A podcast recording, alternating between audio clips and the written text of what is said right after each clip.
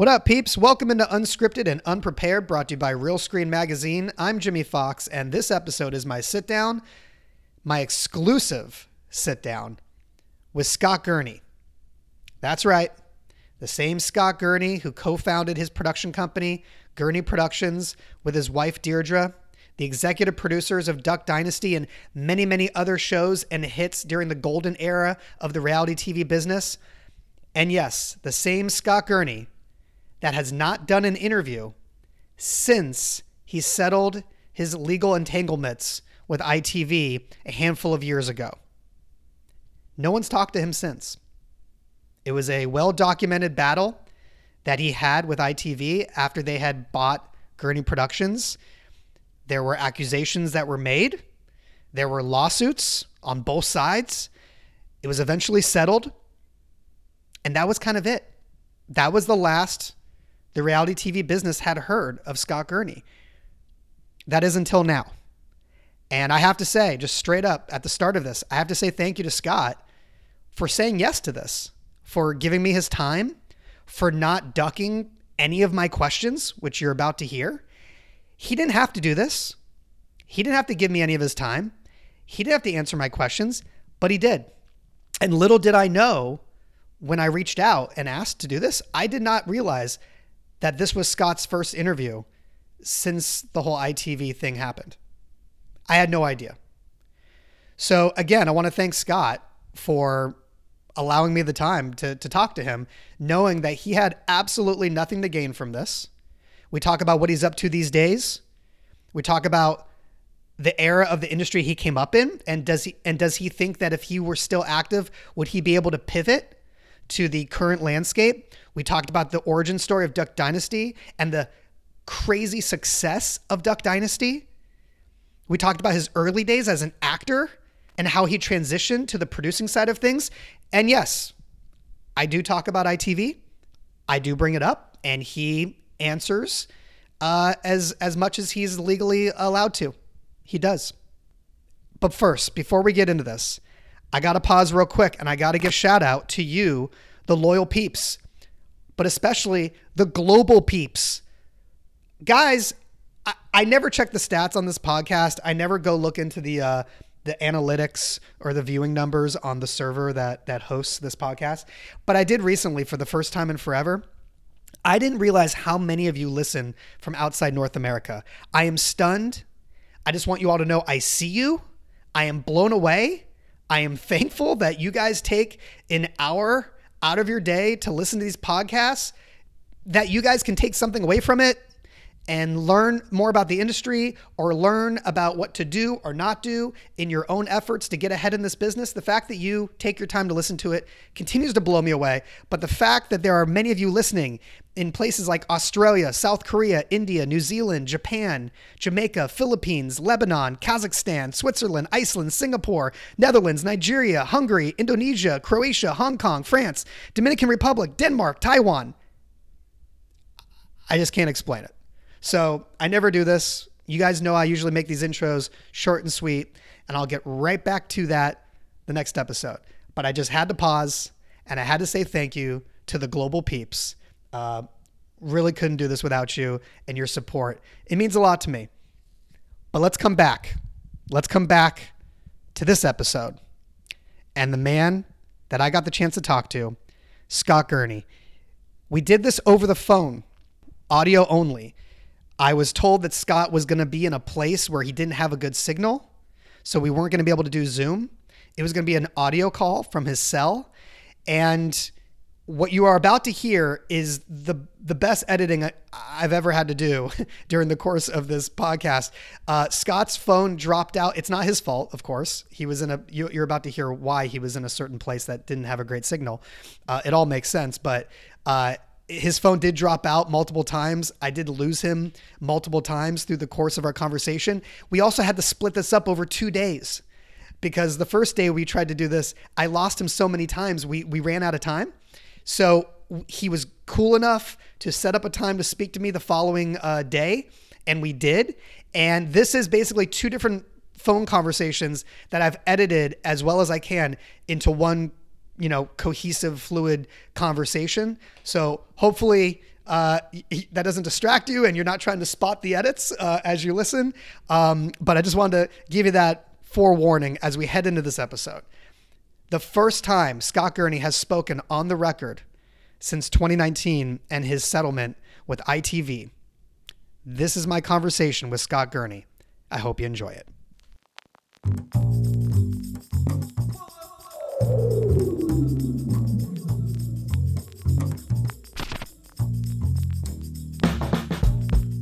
Hey, I see somebody has entered the chat. Is that Scott?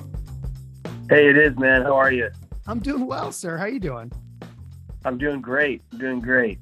Sorry about the confusion. Oh no, no problem. I was told I was told you're in some location without internet. So where where are you? In some like exotic location? Are you in a bunker somewhere? What's going on? Uh, no, I wish I could tell you I was in an exotic location, but um, uh, no, I'm actually in, in my in my house, which is on on a beach, and we just moved in, so it's it's um there's no internet, there's cell phone service is brutal, so I was trying to figure it out so that I didn't I didn't keep dropping you guys. So you just moved into the house? Yeah, yeah, we did. Just moved in. Is this like in Malibu or something? Are you are you in LA? No, I'm I'm in Manhattan Beach.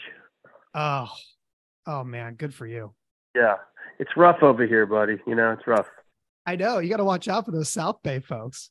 I think I think like J.D. Ross, Todd Nelson, a couple other guys are my neighbors. So you know, it's a friendly, friendly environment. Are you a sports guy? Uh, I mean, I am a little bit. Yeah. I think like Ryan Russillo and Colin Cowherd have places down there too. Oh yeah, this is like Sports Alley, man. You see like at least ten pro athletes walking their dogs every day when they're not in season. So you just you just don't have the internet because you just moved into this house and you haven't gotten the company to come hook you up. Is that it?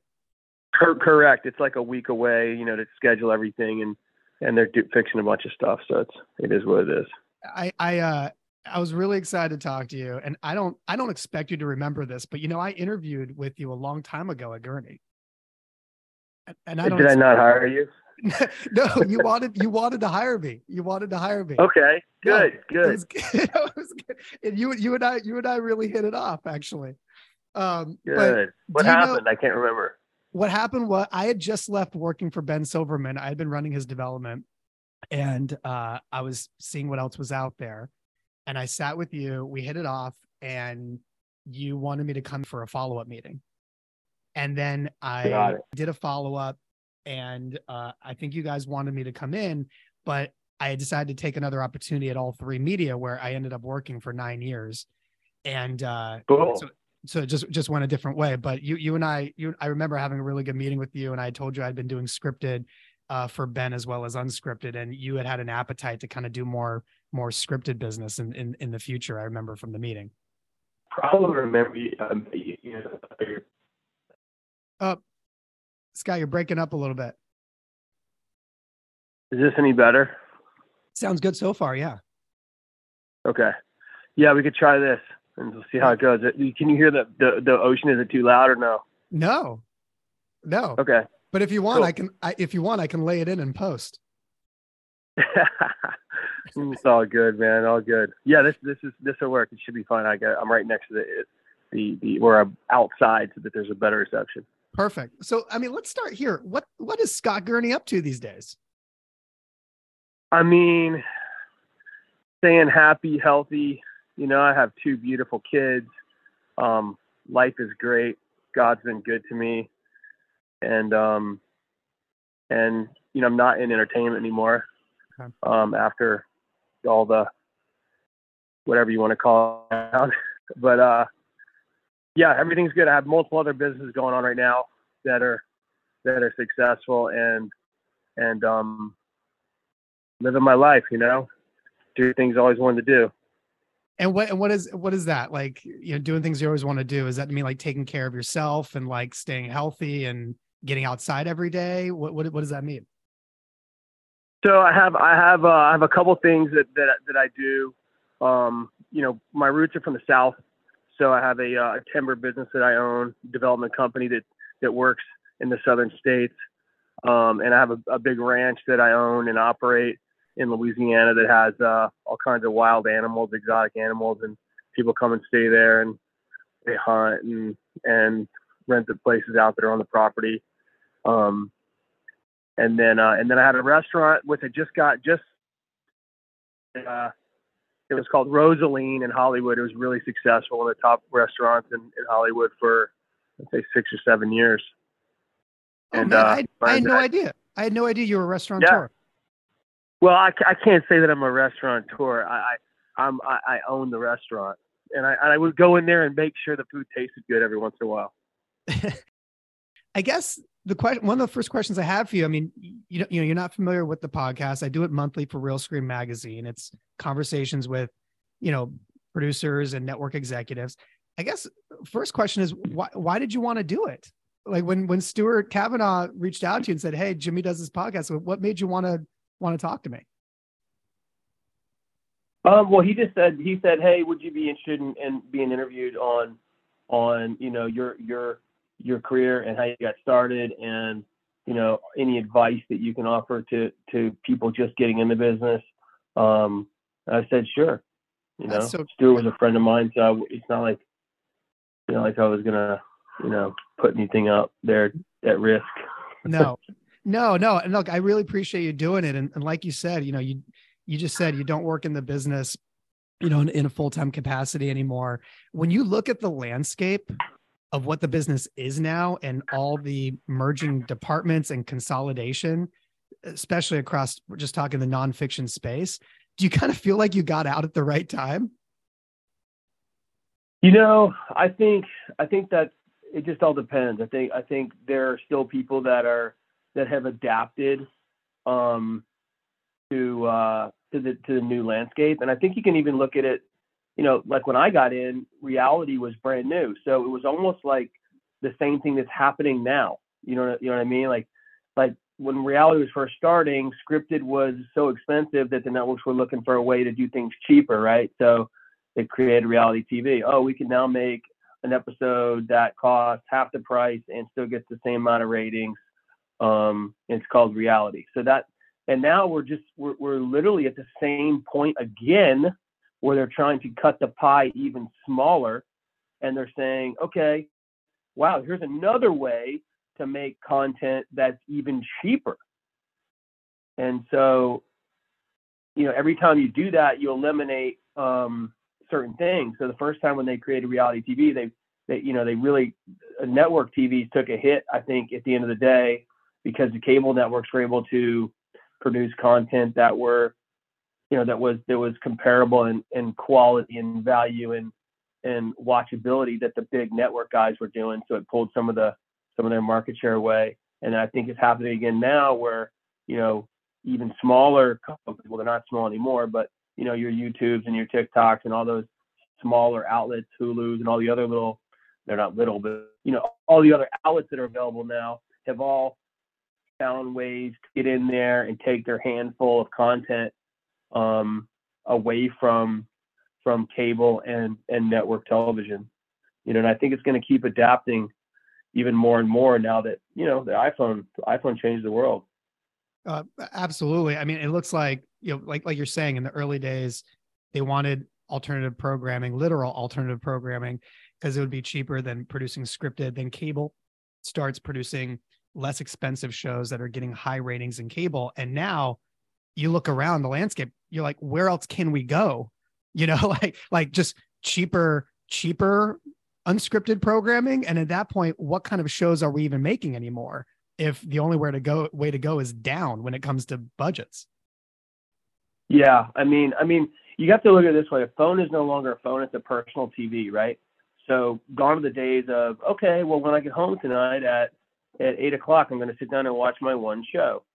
So, you know, it's kind of like you know, you, you give if you if you only offer the horse water once a day, he's only going to drink it once a day, right? But if you put the water out there permanently, he'll come back and drink that water 25 times a day, right? He may only take a sip. Well, now that's the same thing that's happening with, with content, right? You got you got your own personal TV you put in your pocket 25 times a day. You can look at it. So now there's you know you've, you've opened up a whole nother door in the last five years for content providers who can easily make content that that's you know a minute long, five minutes long, ten minutes long. It doesn't have to be your standardized half hour or one hour program. And I think these these younger kids have you know they're caught on to it and and uh, heck I've caught on to it. So um, it's just it's just different. It's just a change. And if you don't change, I think that's where you're going to suffer. And I think you know I think the cable guys took a beating because they they were they were kind of refusing to change. Um, I think right when I I departed, you know, they were starting to, you know, I was starting to get guys um, and pitch guys on YouTube, and there I was getting laughed at, you know, like I was like, look, this is kind of the future, guys. This guy's got this guy's got six million subscribers. It was a science guy we were pitching to Discovery, and and um, I said, look, this guy's got more subscribers than you pull every night of the week added up and they still wouldn't buy the show. I was like, just put his content on on Discovery, and they wouldn't do it. Yeah. Um, I won't say who wouldn't do it, but they just didn't do it.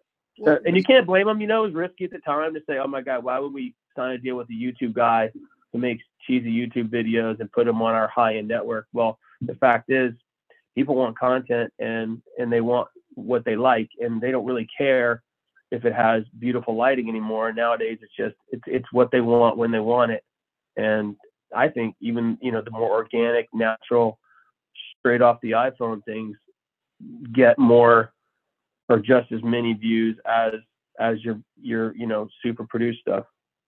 What do you what do you miss about working in TV, and what do you not miss? Uh, you know, man. To be honest with you, I'm I'm a country boy, man. I, I grew up in the South.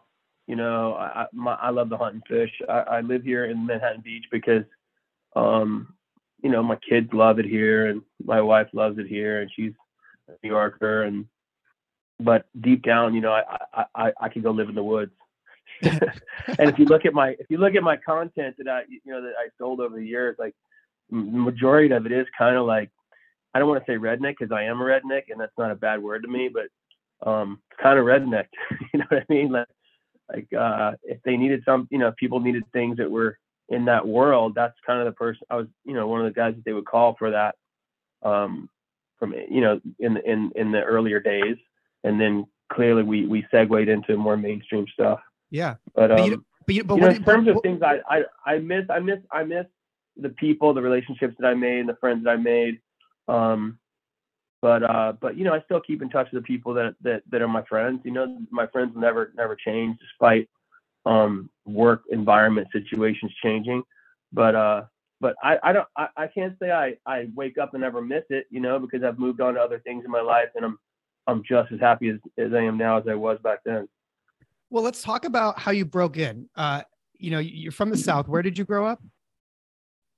I was born in Texas and lived all in the South, Louisiana, Mississippi, Tennessee, um, and then went to New Jersey. My my dad was a um, salesman, so we traveled a lot, and so ended up in New Jersey and went to high school there uh, at Don Bosco Prep Prep School in the in the East Coast, New Jersey, and then um, and then graduated from a local high school. Then went to uh, uh, Rowan University in South Jersey.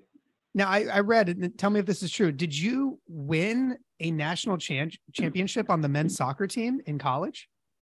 Yes, we did my freshman year. What was what division is this? It was Division three. Uh, school is Rowan University in South South Jersey. See, I think that was something we bonded over when I had my interview with you because I played Division three football. Oh, cool. Yeah, yeah. I mean, back then, you know, Division one, two, three, it was it was different than it is now. You know, it's really segregated out to completely different, you know, divisions and, and whatnot. So it's definitely changed. But it it was it's fun, man. I, I loved it. I wouldn't I wouldn't change anything from that. So you're this college athlete. You grew up all across the South, but you end up in, in New Jersey. And now it's time you're out of school and you're thinking of what's next.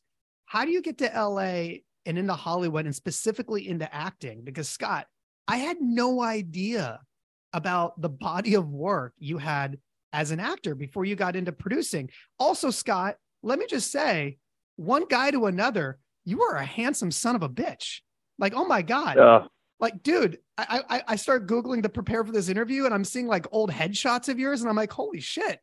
Scott Gurney was was a stud back in the day. And you're um and when people like to give a sense for the audience, of your work. I mean, you really put in your time as an actor. You had bit parts, some reoccurring roles on like Cybill and Baywatch and Saved by the Bell, the new class, and 90210, Buffy the Vampire Slayer, Sabrina the Teenage Witch. I mean, you were doing some real stuff. So how do you go from Jersey, you know, playing soccer, collegiate ball, to going to Hollywood in the first place? And how do you get into acting? Well, I'll give you the, the two minute version. Essentially, uh, I was one of those kids walking down the street. They got discovered, you could say. Um, so, no long way. story short, I got, I got, uh, hey, come to this, this, um, this, uh, interview or what do you call it, audition.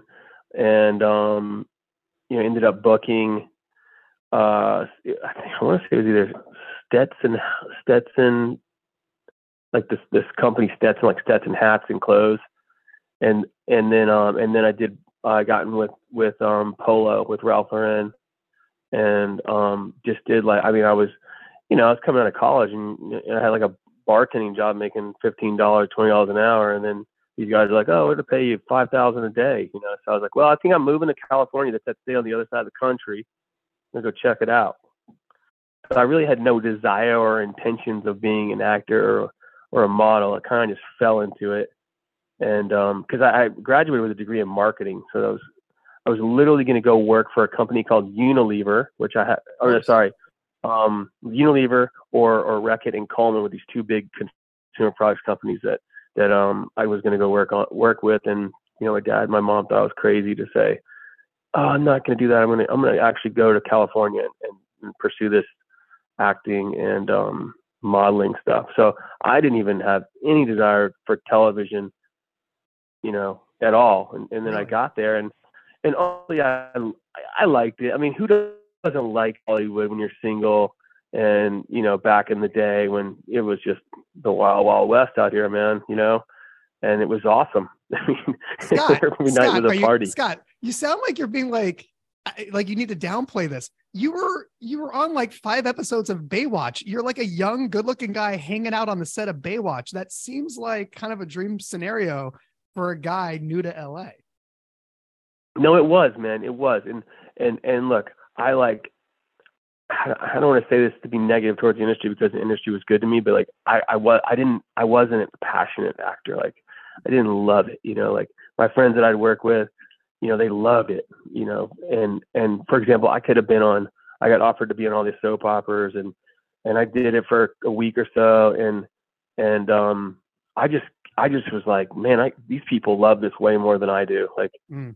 I liked it and the paycheck was phenomenal, you know, but I just didn't have that passion for it, you know, and then, and then cut to, I don't even know, I, mean, I don't know how many years, it was a blur to me. It was great times in my life, but cut to you know people started um making reality TV, and I became friends with um um who I can't even remember. Someone got me in touch with with um with Ken Mok, who was the producer of America's Next Top Model. Right. Remember that show? Of course. Yeah, I Ken Ken Mok. Yeah, Ken Mok, so, storied career. Yeah. Yeah, yeah, cool guy.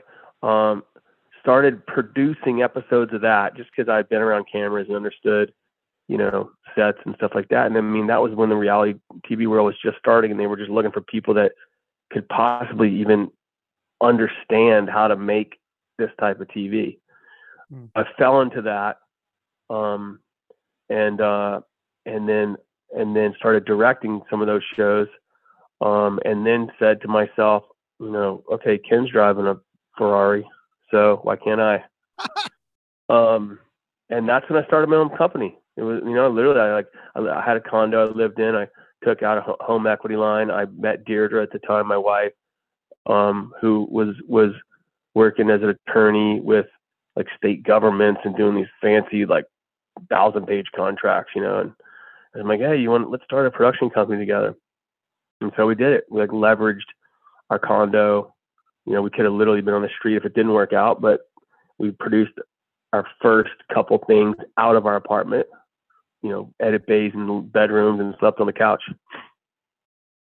So you guys were you guys were really bootstrapping it early on.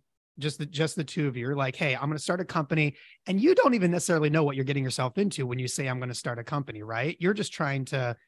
What are you developing at that point? Are you are you executing yourselves? Like, what was the thought going into this? Like, did you have a bunch of ideas that you were ready to pitch, or were you being staffed on other people's shows and trying to handle physical production duties? Like, what was like the early stages of the company? I mean, I think I was still working for other people. You know, I Yeah. think um, I worked for another friend of mine, Stuart Krasnow, who was producing shows back then, um, just to just to keep the lights on. You know what I mean? And and I had saved up a good chunk from modeling because I got paid a lot of money to do that, which um, I still don't understand why they pay people that kind of money, but they do. So uh, I'd saved up money. We were we you know we had enough to live off of, and and but it was still like, hey, you know, starting a production company back then, like editing machines. You couldn't edit on your. There was no, you know, MacBook Pro that you could literally start a show on and finish a show on nowadays. I mean, it was big Avids and everything was thousand dollar weekly rentals and cameras were fifty grand. So if you're willing to shoot something, you know, you, there was no iPhones or, or GoPros or anything back then, as you know, you know. So it was it was a big investment. And early on, I said to myself, okay, the real way to make money in this business is not. I mean, it is the show, but it's everything that surrounds the show. So from day one, we we had a camera department, we had a lighting department, we had a post department, and I said, this is you know you have to treat this as, as a real business, not just a uh, oh we we make TV shows. So um, from day one, we we you know our first office we had edit bays, we had development teams, we had you know we had everything, and then as we moved from office to office, as we grew in size, um, everything else grew in size as well. What, what- just but looking back because you know we, we start this podcast and you're talking about how you just moved into your home you've got kids now you know you're in manhattan beach you've done well for yourself but going back the formation of the company just you and deirdre in an apartment do you look back at those apartment days and you're like damn that was a really good time You know, I, I just was happy, man. I, I was happy back then. I was happy to do what I was doing when I was doing it, you know, making 50 shows, and I'm happy now. I think I think that's half of of being successful is you have to be you have to like what you do yeah to a certain extent. You know what I mean? I mean, I'm not saying you have to love what you do, but you definitely have to enjoy what you do, and you have to enjoy the people you're working with. Um, and you know, it, as long as you're happy, you know, it's it's it's you get up and you want to work. You you stay up late, you want to work. You know, you get it done. So um, i'm looking yeah, I mean, I'm, I mean, I was looking at the early, the early slate, like the earliest producing credits.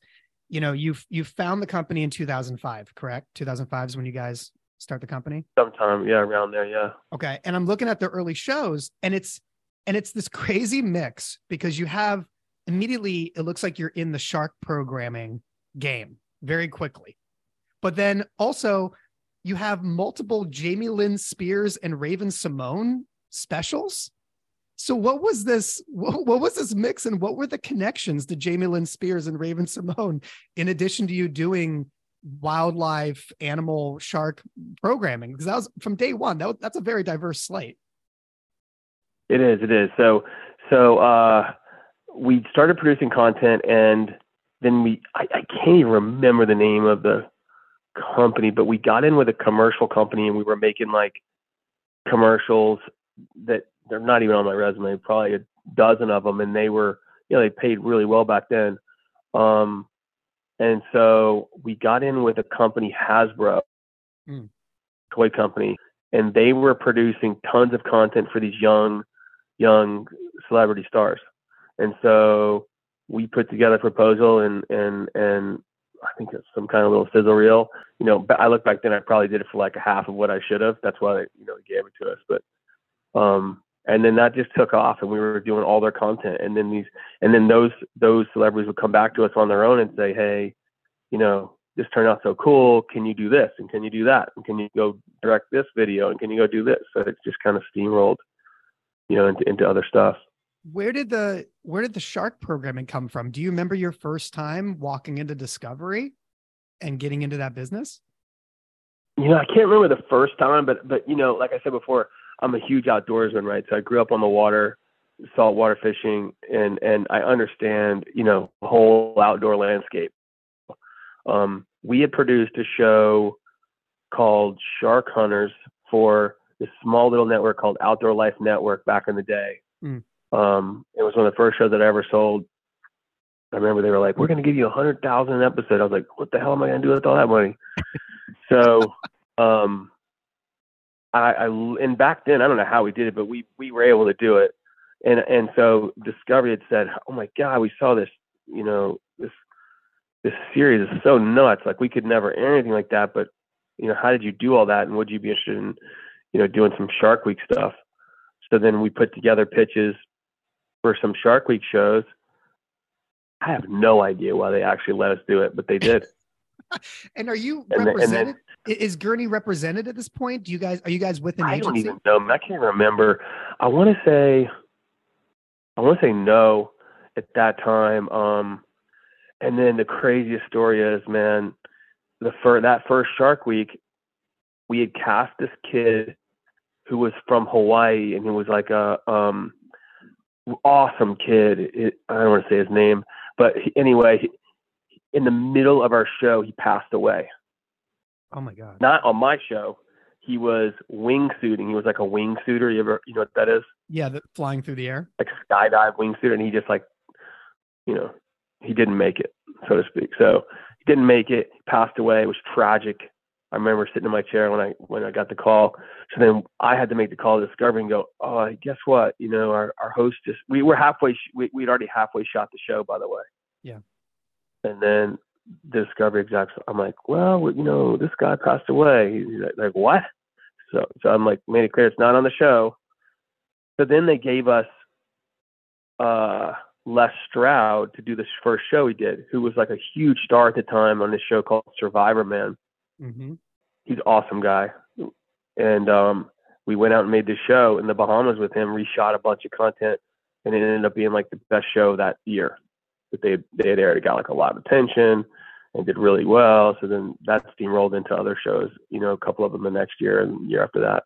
And did you say that was the first Shark Week, meaning like the first Shark Week for Discovery, or your first Shark Week? No, that was the first one we had made. I, I they had already had Shark Week.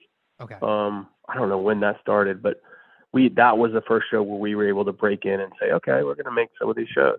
So once you break in, are you doing like three of three specials or four hours or something every Shark Week after that? Is that kind of how they work with their vendors on most of those shows? I've I've done clip shows for Shark Week, but I haven't done any of the infield, you know, doc stuff. But I imagine that they want to amortize the cost of these specials, so they hand more than just a couple hours out to these companies like like you're like you guys. Is that how it operated back then? Uh, you know, I think I honestly those shows are extremely hard to make, and I think there's just very limited. There's a very limited number of people that can actually pull it off, Mhm. and and I say that with truth because, you know, um, they're just hard to make. Like if you don't understand the environment, what you're really going after, you know what I mean, and and actually get what you say you're going to get, then you know, we're talking hundreds of thousands of dollars, millions of dollars that's just wasted when you come back and you go, yeah, well, you know, it's just, you know, it's nature. Sorry, we need another half million. So I think they were trying to find people that when they put a three page pitch in front of them that says, oh, I'm going to get this shark to like eat this or jump 20 feet out of the water or whatever, that you actually get the shot, you know, or get, get the sequence that you need in order to, to make the science of the show work. Um, and so I just I was able to put together a group of guys that that could make that happen, and that's the truth. And these guys, you know, starting with the the underwater guys and the topside guys that just you know didn't get seasick and and guys that didn't complain and need a water break every 10 minutes and and then we also had some phenomenal post guys that were just amazing you know I, i'll be honest with you i'm nothing without the team that made the show you know i'm just i'm just the executive producer um, it's the guys that, that actually are in the trenches that make the show that that that should get all the credit. Well, that was always the reputation on, of Gurney is that you kept you kept amazing bodies in the company, you know, and once you found your your people, your you know editor Navy SEALs, so to speak, you know, you would keep them in house um, across all the Gurney shows that you really amassed this training ground of production and and post folks in the business. Yeah, I mean, you know, it's funny because I'd hear, "Oh my God, you don't want to go work at Gurney." They're they're like they're mean to their employees, you know, or whatever. You know, the fact is, if you're mean to your employees, they leave, all of them. Okay, we we we. I, I had a. I, I would be very clear and upfront with people. Like, look, I expect this, and if it's not that, if it's not what we need, then I can't keep you. You know, um, and and we're no. It. I may have had an easier way or a harder way in a say it, say harder way I said it, but the truth is, you know, it's tough. It's tough to be a top editor in, in, in that world, especially back then when there was no formula for being a reality show editor, right? Like you didn't know what you were getting a lot of times. Even when you'd hire an editor that claimed he had cut these 10 shows, it wasn't always, um, you know, he didn't always or she didn't always turn out to be this ace editor that was demanding twice as much money than what's in the budget for that person, you know? So it's it's a it's it was a dance and you had to you had to you had to be upfront and honest with people and you know, if someone wasn't cutting it, then I I'd cut them. It was that simple, and I didn't have a problem with that. And I think that's just life. You know, that's how I was treated as a kid, and that's how that's how networks treat us. So it, it kind of has to have a trickle down effect. And then you, you know, but so you say people yeah. say, "Oh, working at the Gurneys is tough," and and they were they were mean. Do you do you ever think about how you're perceived or what your quote unquote reputation is in the reality TV business? Do you put any thought into that these days? No. to be honest, I mean, look, I I I I I felt like I treated everyone fair and equally. I was I'm very upfront with people when I meet you. You know, this is what the expectations are this is what you get paid to do it. And if you do well, you know, there's opportunity to move up. I mean, I, I can tell you for a fact that there are kids that started out in, you know, serving coffee that are now huge directors in town, you know, that I kept for 10 years, 15 years. Yeah. Um, so when I, when people worked hard, you know, I kept them. It's that simple. I can't, I couldn't run a company with hundreds of people, hundreds of employees you know, have them just hiding their own work hours or showing up late. You know, the cut's not great. It's okay. You know, it's a tough world and it's a tough business and it's part of life, you know. Well, it is it is a tough business and you you found the company in 2005. By the time you get to around 2009, you're you're really starting to like you know, you're starting to cook, right? You're getting a lot of shows on the air. I'm Alive comes out in 2009, 2010, Auction Hunters on Spike which was a huge show for them, long running show for them. 2011, Monster Man, Haunted Collector, American Guns, right? And then in 2012, yeah. before we get into Duck Dynasty, which also launches in 2012, another show of yours, Scott. I've talked about it on the podcast before. I didn't know this was your show. Is Hollywood Treasures. I I love yeah. that. I love that show. Yeah, that was a cool show, man. That's a cool concept too. You know, um, yeah. I mean, to be honest with you, sometimes I forget the shows I made. no, this was this it was on Sci-Fi. You had this Hollywood auction yeah, house. Yeah. I think it was only like I, I, think it may have only been two seasons. You know, so it's easy for you to yeah, I did shows like that. Yeah, no, the guy's name was Joe. I can't remember his name, but just this guy like had a niche and and um and you know he he ran with it. Um, and it was cool. It was a cool show, cool concept. Um, I'm not sure why. I think Sci-Fi was going through a, a pretty big rebranding. Yeah. You know, every couple years from, you know, wanting ghost shows to sorry, we're not a ghost network. I don't know, but um, they were always really good to us. You know, there there were some great execs there that we worked with, and they were they they were always really cool with us. So Gurney is taking off like a rocket. You're already getting a lot of shows on the air. And in 2012, that's when Duck Dynasty premieres.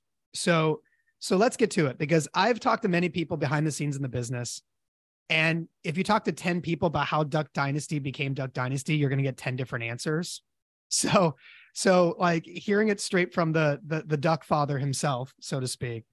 I, have yeah. heard there I've heard there were multiple different pilots that were made uh, various different tones that Duck Commander have been taken out previously. Um, obviously they had had, I think other, they had explored that previously to Duck Dynasty becoming what it is. I guess the question is, tell me about what you remember of the show eventually finding its tone of what would make it a success. Meaning, how did the show end up being a family sitcom, which essentially is what it became at the end of the day, right? Because it, yeah, it didn't start that way, right? You did go through various versions at A&E before you landed on that tone, correct? So I'll give you a little bit of backstory. So the Robertsons were already famous in the outdoor hunting space. Okay, I'd followed the dad. I I I know it sounds this is crazy, but there's you know we'll go duck hunting, and his dad. Uh, I, say his dad, Willie Robertson's dad, the uh, Phil Robertson, um, duck hunt company, and I knew about those since I was 10 years old. I owned them. I had them. I would go buy them. I would I would watch his videos. So he was already a personality um, that everyone in the South, or anyone who hunted knew who he was, which is a large percentage of people, you know. So um, then cut to uh, probably in the probably in the I don't even know, I mean, late '90s. They started a TV show called Duck Commander, right. which was on Outdoor Life or one of those outdoor channels, and it was it was a hunting show, but you could see organic pieces of comedy genius that was there. You know, I mean, I, I, I, the minute I saw that, I was like, these guys are, you know, these guys are awesome. I mean, they're, they're just like the kind of same personalities as all my friends growing up, and they're just good guys. Um, and and I think it would make a cool show. And at the time, um, people were looking for the next Swamp People. Remember the hmm. show Swamp? Swamp People. Yeah, that, that, was a, that was a Charlie Charlie Corwin show, right? Original Media did that show. I can't remember. Yeah, I can't remember who produced it. Um, huge show, like like would win the night every night for years. So, but no, and no one could figure it out. Okay, okay, what, what's the next one, people? What's the next one, people? So, so when when um, I showed them just a basic, it was essentially just footage of their show Duck Commander, which was produced by I forget the guy's name. His name is Mark, but they have a production company. They like produce shows now, or they I don't know if they're still in business, but they they they had produced shows. They were small at the time, and um, I can't even remember how it went down. If I tried to work with this guy, I can't even remember the situation. But long story short, I ended up getting the rights to the family, and um, and and putting together, you know, a concept reel and, and sending it around.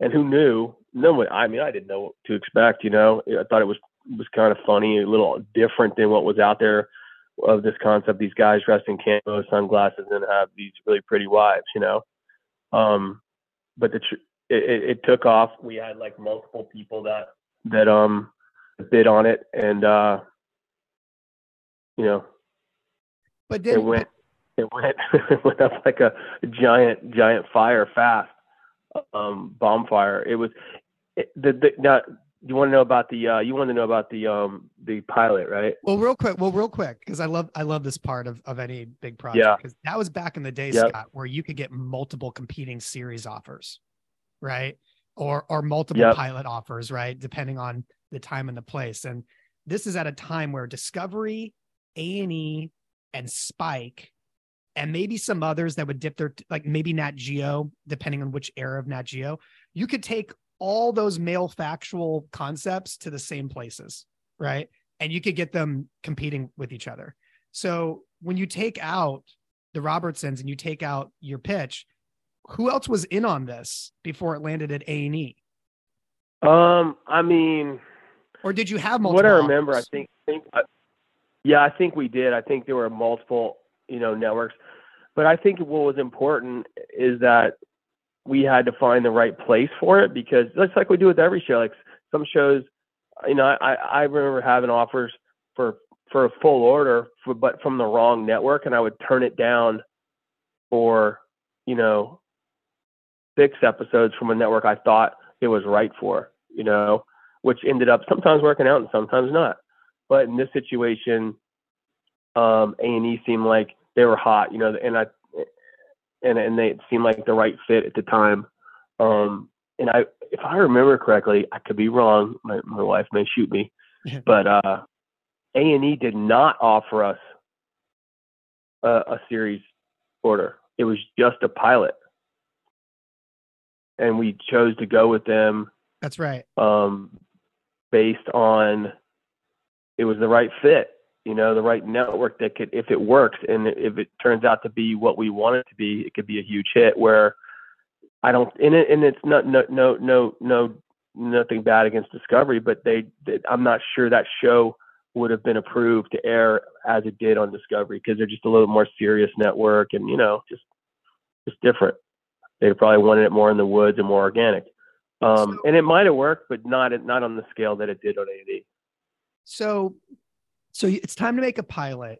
And when you enter, because here's the thing here's the thing at the time in the male factual space, which is what you would think first looking at this family, right? And, and where these guys come from, you're going to kind of put it in that box. Those shows, like you're talking about Swamp People, those shows are not comedies and they're not produced comedies, right? With right. Precon- preconceived storylines and, and whatnot those are you know raw down and dirty you know seemingly very realistic uh shows. So how do you end up getting a&e to sign on board of the script i don't want to say scripted but the very produced unscripted family sitcom version of the show? Was the first pilot that? Because how many how many pilots did you end up doing? Because i heard a story that there were multiple versions of a pilot and maybe that's someone just talking about how it was re-edited multiple times to change its tone but did you have to do multiple pilots um, well, I think I think what I can say is, and what I recall is that the first cut we turned in probably wasn't the the you know the show that aired, so to speak, mm-hmm. but we definitely had the perfect host team on this show that I can honestly say if we did not have that exact team on the show, the show would have never been what it was. Well, that's what I wanted to find out because, again, what is the old saying? Success has many parents. And I've heard yeah, yeah, over no, the years, I've heard a lot over the years, a lot of people behind the scenes have taken credit for how Duck Dynasty became Duck Dynasty that we know of in terms of the the tone and execution of of that show. So I would love to hear from you, right. like straight straight from the boss, who should get the credit for the tone that you guys eventually hit that became so iconic in the in the genre? Yeah, man, I gotta be careful with this to be honest, because um, well, I can tell you this. I will give the credit. My wife had a large part to do with it in organization of the team that's going to put that show together. Um, and then, you know, the I, want, I, I, know, I know two of the three guys So I will say this: there's a guy. His name's Mike O'Dare, which is a great guy, probably one of the best comedy writer guys that ever came through our system. Who's still in the business and and just super super smart guy. Like they, they, he could have literally been a writer on Seinfeld. Like that talented. Well, Mike, Mike, um, I know, I know, Mike. He's become a, a buddy yeah. as of late. He just had a lot of success at Netflix, uh, show running Outlast, and he's in a uh, Netflix overall deal right now. Great. See, so you know, other minds agreed with me. um, Mike, Mike was a Mike was a, a pretty big part of the show, and you know, he, I'm sure he'll tell you the funny stories. He he fought for what he liked and what he wanted, and um, in the end, you know, the show became a comedy. You know, where in the beginning the network really didn't want a comedy. They didn't want to laugh. They kind of wanted, like I said initially, you know, oh, we need an answer to swamp people, you know. Um, and I will not say names, but I can tell you A and E had nothing to do with the show in terms of the look, the feel, the tone, um, none of that, none of that, none of it. I mean, zero. And to add to add to that, um, the network actually tried to take the talent deal from us, in which never happened. But my wife, Deirdre, was the one who fought to keep the talent with us, or the show probably never would have been our show. I think they would have pulled the show from us the minute they saw something cool, and they tried to get the talent deal, you know, away from us so that they could control the talent and take the show to someone who could produce a show the way they thought they wanted to produce it. Because there was a battle in the beginning between like, oh, what's the show going to look like? What's it going to be like? Um, but at the end of the day, um, you know, the team that made that show and Mike O'Dare was the one who was primarily in charge of it. Um, is is the reason why that show is successful. Now, don't get me wrong, the talent's phenomenal. It takes awesome talent in order to to make a show like that. So, um, well, I was gonna I was gonna say because we're talking about the Robertson family here, and they're not they, they don't come from our business. They're, they weren't raised in a Hollywood backdrop. So when they are presented, when you know when it's time to go to series, and you've kind of landed on what the tone of the show is, is it a it, was it a hard conversation to get them to buy into the fact that they're just going to be doing this like not slapstick but comedy uh, sitcom show rather than doing a a real hunting factual type show or did they buy in instantly uh i think it was a battle to be honest um from what i recall it was a battle on that of course because, because, they're not they're not natural performers they're not actors so probably early on they're like yeah. are we gonna are we gonna look stupid like it's it's a, it's a concern any talent I would think would have their first time around at this. You know, it was tough because these guys look, they weren't just guys that we um we had found in the middle of the swamp. These guys had been on TV. They you know, they were smart. They had a multi-million dollar business going. These guys were not stupid. Right. They may wore the you know, they wore the camo and they had the the you know, the shotguns and the you know, the four by four trucks and all that to look the, look a certain role, but trust me, these guys could all went to Ivy League colleges. I mean, them something and they they didn't forget it, and they were but, smart, every single one of them. But because they take themselves, they take their business seriously, I should say, and they are businessmen.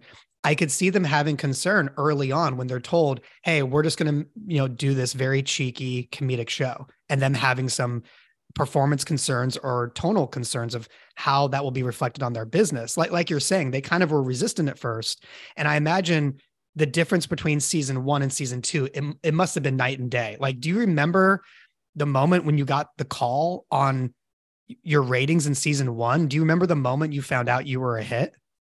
I mean, I made a double pilot. And I remember seeing the second episode and saying, "Wow, this is really this is really funny. This is cool. This is different. This has never been done." And um and then and then I remember the network initially not getting behind it, like not wanting to like do some crazy big launch. Um, but then the second it took off, you know, they put a ton of resources behind it. Which I will say that was the thing with A and E. Like if they did buy into something, you know, they put they put marketing money into it. Because with a show like that, you kind of had to have the marketing behind it. Otherwise, it just kind of got lost and oh, look, it's another Swamp People show or whatever. Well, it's so this is 2012 when you guys premiere. So this is 11 years ago. That's 11 years ago in terms of the landscape, but also the, the business deals that were done. Now, Scott, look, I've I've been working on this side of the business for for a while as well. You know, we all make our deals with networks. I have to ask you, and I don't even think this is like a I don't even think this is like an inside question to ask. I think this is just like an objective yeah. question. Because when we negotiate our deals, you know you make your money you know making production fees and and whatever chargebacks you have being the infrastructure you know of the show but we also negotiate back end i've i have in my life my my career not seen a lot of back end checks come in on on reality shows and yes we spend a lot of time negotiating these deal points uh, and it's definitely less now because of you know networks owning the platforms and, and not selling to as many third parties but can I ask you, as a guy that created one of the most successful reality shows of all time, did you guys get back end checks on this show? Uh, how do I say this? Um, we got big back end checks. you did okay. You did get back end checks. Okay. Yeah, there was, and it was a it was a negotiation that I think A and E may have may or may not have regretted doing initially because you know no one thinks like you said no one thinks that back end's going to be big so when you negotiate it you know up front you know, you're kind of into it. No, I think we also renegotiated that if I remember correctly. I could be wrong, but we renegotiated something with the merchandising because we just no one could real you know when it when it initially went down and they started doing like t-shirts. It you know, it was like whatever hit the shelf was gone. Right. And like Halloween Yeah. costumes and and Uh, there things- was, I, I want to say there was over a thousand licenses. a thousand licenses of just Duck Dynasty, not Duck Commander, but Duck Dynasty. No, just Duck Dynasty stuff, licenses for the, the, the guys. Um, look, at the end of the day, I I had never dreamed that you would see those kinds of merchandising checks, and I think, um, you know, who knows whether you know we made what we should have made, but it was a lot of money that was distributed around from between the family, the network, and the production company. Okay, so They in on it too. Yeah. Well, well, well done, sir. So, so a a year later, from the show premiering, you guys sell to ITV. Now, was that Yep. something that really starts to kick off in a serious way once you realize you've got this massive hit on top of the volume of all these other shows you have, or you guys already been in the market pre Duck Dynasty launch? Um, I mean, we had no intention of selling our company, to be honest. We had no intention. We were first approached by Hearst Corp. Um, and I don't know if they ended up buying companies or not, but who own a They were the piece of don't they don't they own a I'm sorry to cut you off, but doesn't Hearst do they aren't they part owner of A and E? I think they are. Uh, they might be. They might be. Right? Isn't it like a joint that's how- between like Disney, that, Hearst? That could have actually been how that got stimulated. I, I honestly can't remember. So long ago. okay. Um, but they were they were one of the first ones that reached out. To then I want to say there was like a half a dozen more, and and the truth is like we went with the person that we thought was going to be the best partner and offer us the biggest library because look we were already making a lot of money so it wasn't a money problem we we we had enough money to live the rest of our life already it wasn't and i'm not a fancy blancy guy i drive a pickup truck so it doesn't matter to me you know money's not that big of a concern to me. I I wanted to work with someone that, that was going to have something to offer, not just write a check. We could, you know, I knew we were going to make for the next five years whatever we wanted, hand over fist, right? We had more networks wanting to make shows with us at that point than than we could handle. So the, the reason why we did go with with ITV was because they claimed they offered a you know a library and that we were going to be able to build upon our library both domestically and internationally. And just in I mean, it's a big moment. You and your wife, you start this company living in the apartment, right? In 2005. Here you are, you sell the company off. You are on top of the world. You've got like the number one hit show on cable that has completely taken over pop culture at that point. How did you guys celebrate? This is a big milestone. How did you guys celebrate the sale of the company, or did you? Man, I don't think we even did. You know, I think I had, I had, um, you know, a little. I think when I think my, my little girl was born at that around that time, I was just preoccupied with my family. You know, like I said, we already had money. It wasn't a money thing. You know, we've been making. I mean, I'm not bragging, but we had been making very good money for ten years. So it wasn't it wasn't a money thing for us. We all had everything we wanted in life. This was more about a trying to form a partnership with someone that could help grow the company in places that we couldn't grow it, you know, organically, the two of us. Right. Um, so yeah, I think we celebrated. You know, we were like, wow, it's, it's pretty cool. You know, and, and I think we had a company party and stuff like that. But at the end of the day, it didn't change our life. You know, you know, in, Right. in any way.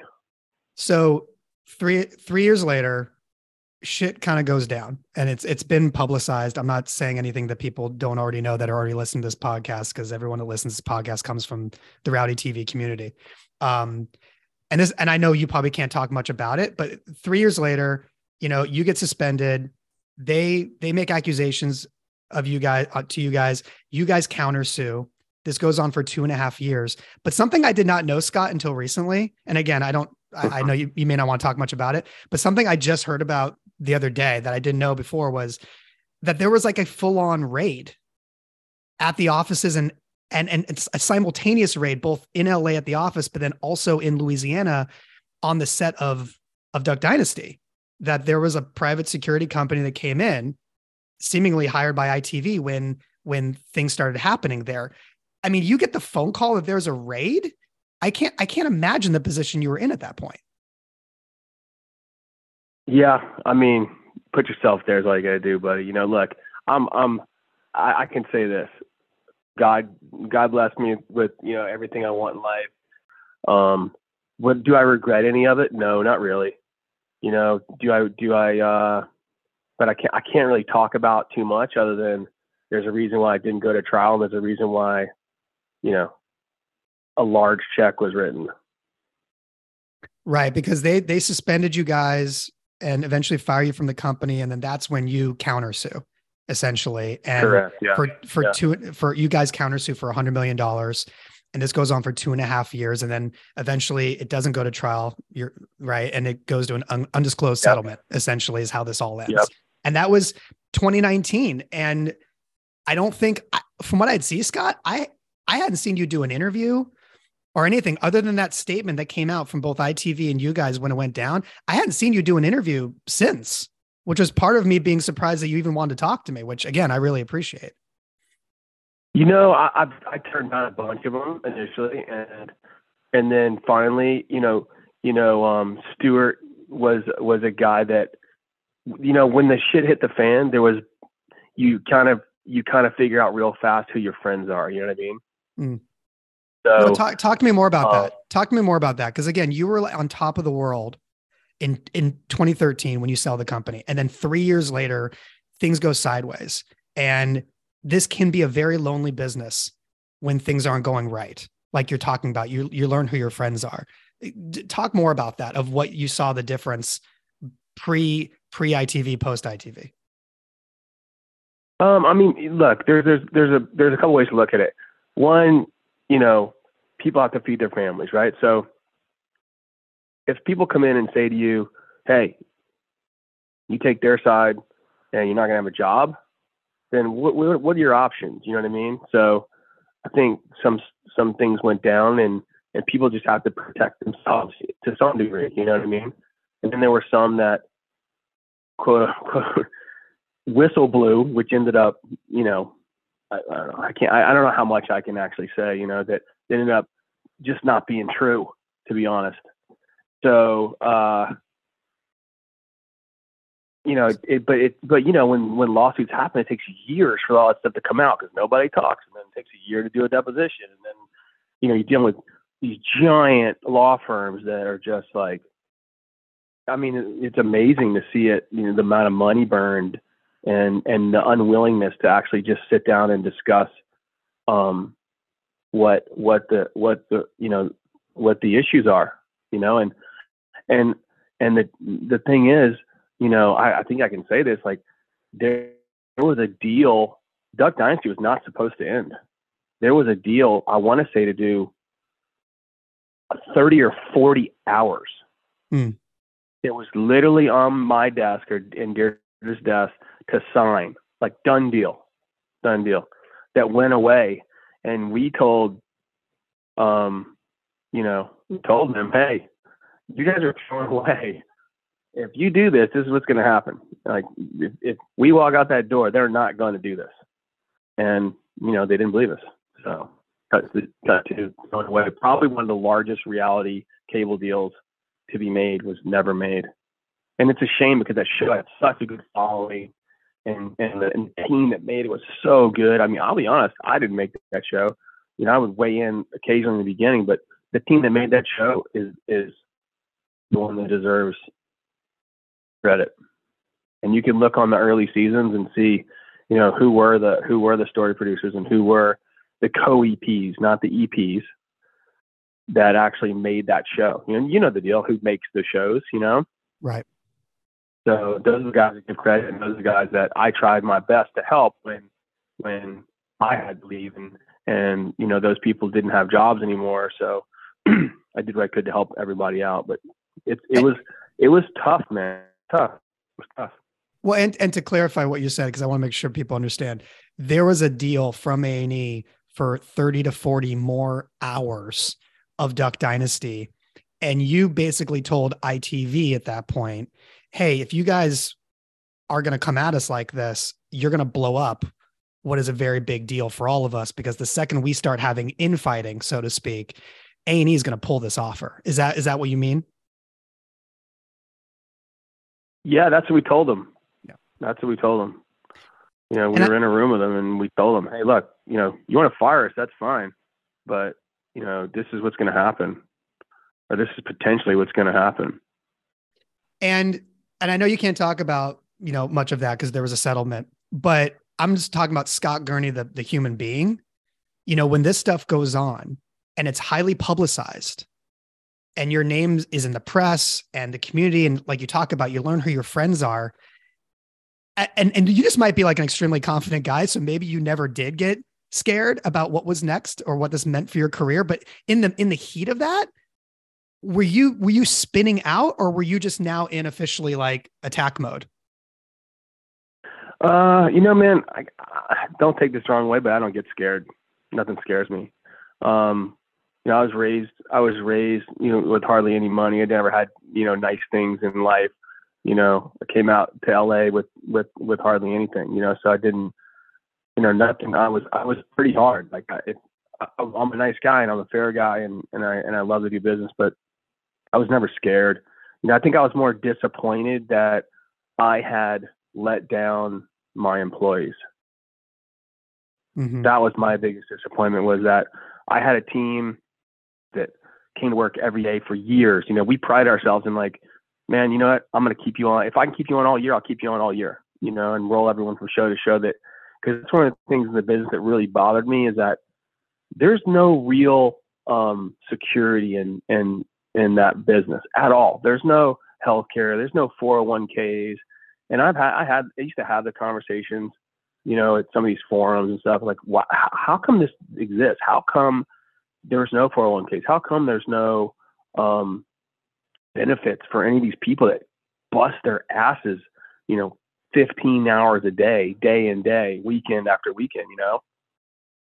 someone told me recently that when you guys were at your apex you may have had like across all your shows so people that were technically working for gurney at the time not not the full-timers but you know people on all your shows it was something like around 700 people maybe at one point were employed by gurney across all the various shows does that number sound off to you or does that sound like it could be in the ballpark That's about right. I mean, I used to see all the um at the end of the year, you know, all the different people that that came through the system.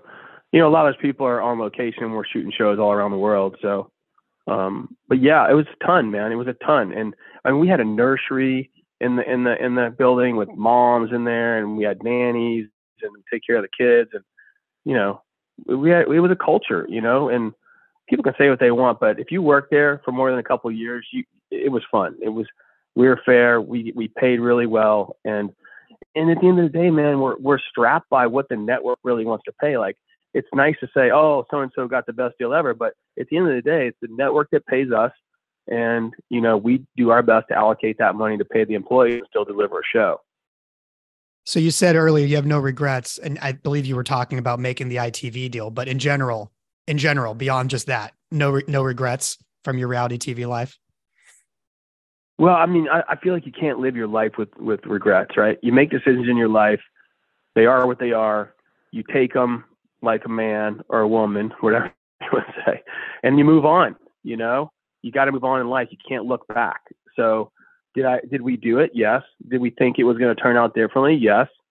You know, am I upset? Not really. You know, like I said before, the people that whose lives were really affected, the ones who you know really rely on those decent paychecks all year round. Um, those are the ones that mattered, you know. And then, and then, you know, I left this out, but we did, we did, we were, we had just started probably in the last couple of years offering healthcare to employees, which was, I thought, uh, you know, one of the only companies that was doing it. Um, so that, like I said, there were moms there, you know, moms or dads would bring their kids in. It was a culture that, that just literally got dismantled in, in 48 hours. Um, so that's that's my only thing that that really left a, a mark on me was, you know what, I really hope that these guys don't suffer, you know, and they get, they all were able to move on.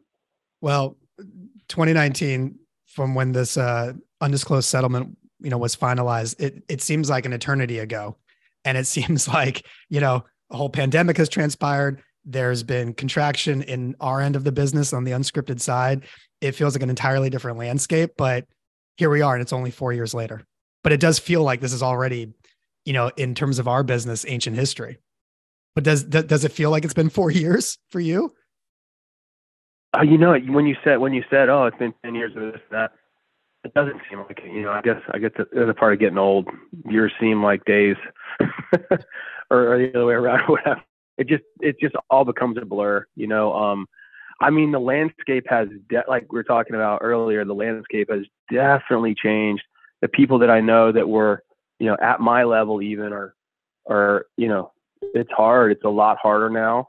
Um, and it would be interesting. You know, I do think about if I would have stayed in it, you know, what would I have done to adapt to this new environment and the new way to make TV, That's or not even TV anymore, do different kind of outlets of, of media.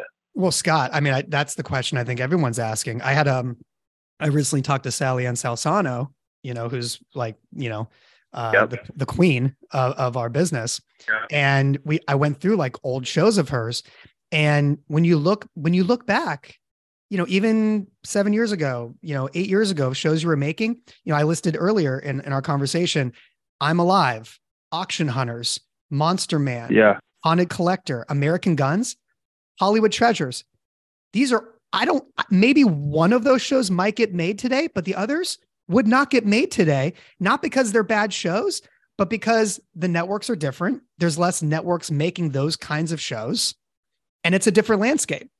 And right? I mean, am I wrong in saying that? Like, it is crazy to think. Like, you look back at some great shows that were successful shows from just seven, eight years ago, and if those shows were pitched today, there's no home for them. Yeah, I mean, look, there's a saying, you know, out with the old and with the new. and I hate to say it, but I feel like I'm the old. So these these kids nowadays, the new that are coming up, you know, they are smart. These kids that are graduating from these film schools that are young, you know, they are they are completely they can they can live in a you know, I mean, they're selling these, these they're living in 150 square foot places, producing shows out of there on their computer that that they that they shoot on the you know on the beach. Like God, no, they're just so smart and so savvy, and they just and and so crafty when it comes to making things for pennies. Um, and like we talked about, you know, the outlet is the is the phone is the new TV. Know, it's like a it's not a phone. I, I laugh. I'm like that's personal TV, not a personal phone. So you have to look at it like that. And I think if you're going to make it, you know, you better you better you better try to reinvent the wheel like we did 15 years ago, or you're going to fail. Well, yeah. So last thing, um, for those people that listen to this podcast that are early on in their careers that are trying to make it, trying to, you know, go about rising in the industry, what is the one piece of advice from from Uncle Scott Gurney that you can uh, pass on to them? Gosh, you know, I think you just have to you you you can't take no for an answer. I think that's the most important thing because when you're starting out in any business, the word no is going to be the one word you hear in your sleep thousands and thousands of times. You have to just stick it out. You have and you and you have to really want it. You know, a lot of people like, oh, I want to be a producer. No, you don't. You don't want to be a TV. You have no idea what a TV producer does. And so the second thing I would tell you is based on that you need to actually go work for someone and do what you want to do to figure out how it's done or at least how they do it so you cannot make the same same mistakes that they made when you do it and spend your own money scott thanks for doing this man i really appreciate you giving me the time yeah you're welcome man i'm i'm i'm i'm looking forward to listening some of the other other uh, podcasts you have on there now that i I, I hear the list is, is is deep. Oh, Scott Gurney, Scott Gurney, a new subscriber. Look at that. Look at that. I will. I will. Check it out. Uh, thanks for the time, man. I really appreciate it. I know we had to like cut this up into multiple conversations to get it in, but you're you're a good man for making it happen. I really appreciate it. Okay, buddy. You guys be good. I'll talk to you soon. Have a great day. All right, you too. All right. Bye bye.